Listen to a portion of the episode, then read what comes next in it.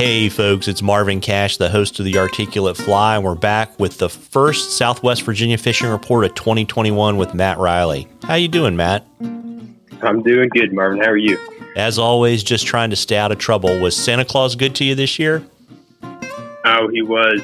Um, got a little bit too much chocolate and a little bit too much rain, but uh, it's it's all good. We're still rolling around here.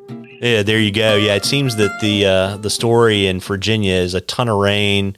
I guess right right around Christmas, and then about a week after Christmas is pretty much blown things out. At least on the river fishing. Yeah, um, it's been uh, it's kind of kind of been just consistently a little higher than I like like it to be um, up on the up on the big river, and uh, that's you know we we did get a fair amount of rain right before Christmas, um, but we also got a couple inches of snow on Christmas Eve, and then it was pretty frigid a couple of days after Christmas, down in the teens and twenties, and uh, then it warmed up, you know, fifties and and touching 60 and melted some of that snow into the river and then it's back down into the you know relatively seasonable but you know kind of bounce around in the 20s and 30s so it's been cold and and and high for the last uh, week or so. But uh, hopefully you know they're calling for another i think like four inches of precipitation in the next few days. So hope you know I guess we can hope that no and it doesn't end up in the river immediately, but uh, but we'll see what happens. Yeah, absolutely. Because I did notice your ten day forecast. In addition to the precipitation, it's cooling off a little bit too.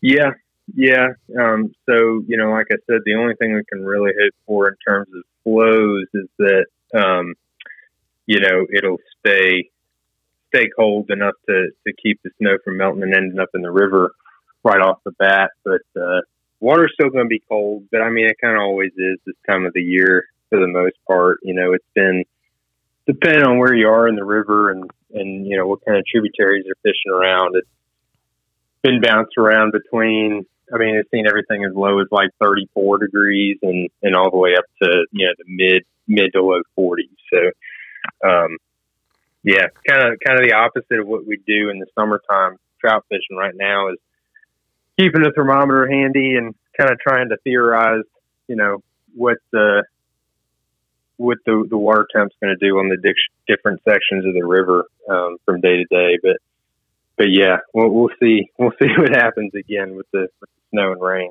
Yeah. So I mean, you know, assuming you don't get blown out, I don't know what in about a week or so from a muskie perspective, the rivers are going to recover. But I imagine, you know, the trout fishing is probably pretty good.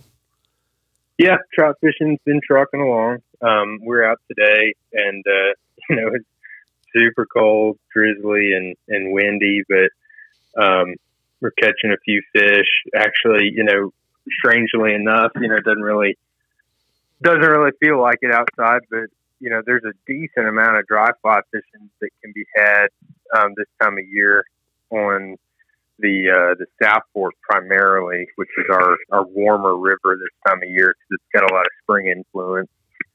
Um, and it, you know, it, it will. Uh, the rivers. We've had so much water that the rivers all around are dropping pretty slowly from from uh, you know high water events, but they uh, they've been fishing pretty well. You know, even since just a, a, day or two after Christmas. You know, they've come back into shape. Gin clear.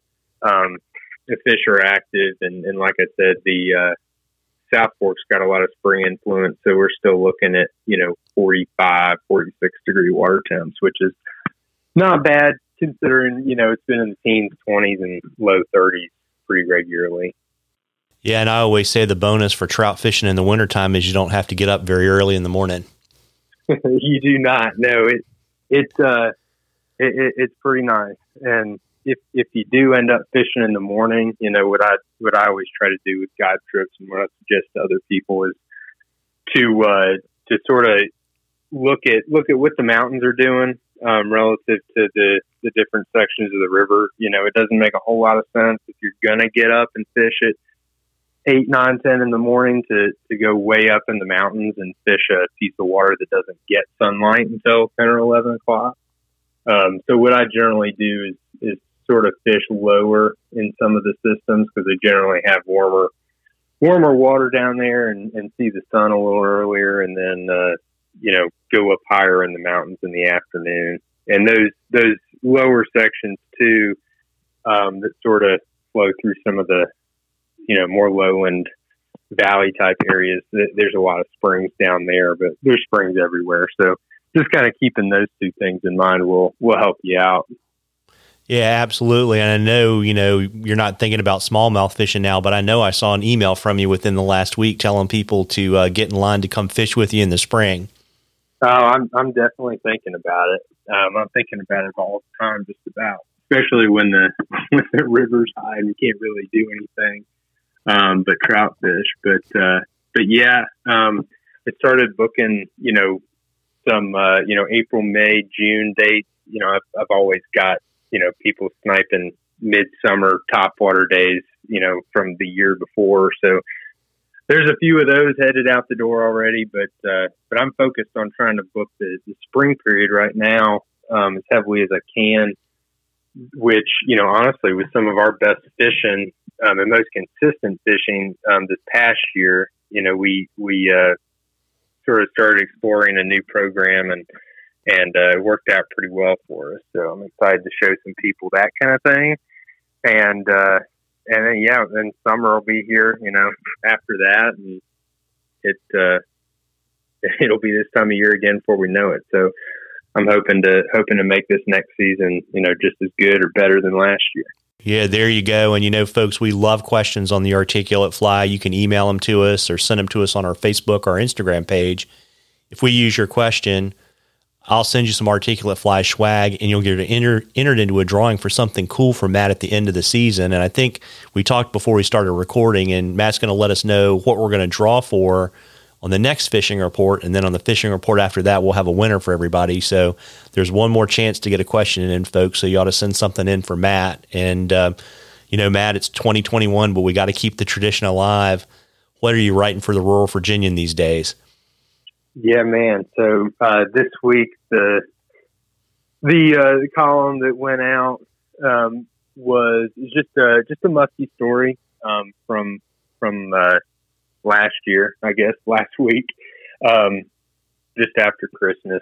Uh, just a memorable, memorable day we had on the river, and uh, kind of includes a little bit about the uh, the fishing pattern relative to conditions. You know, sort of in late December um, through January and, and sometimes early February um, when it comes to musky fishing. So check that out. It'll be on my website.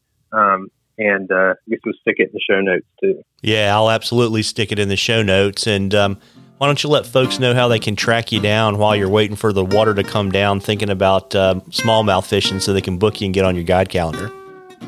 Sure thing. The uh, the website's mattreillyflyfishing.com, and my email and social media links and phone number and all that's on there. So, however you feel best reaching out, I look forward to hearing from you. Absolutely. Well, listen, folks, I want to wish all of you a happy new year. Happy New Year, Matt. Oh, happy New Year, Marvin.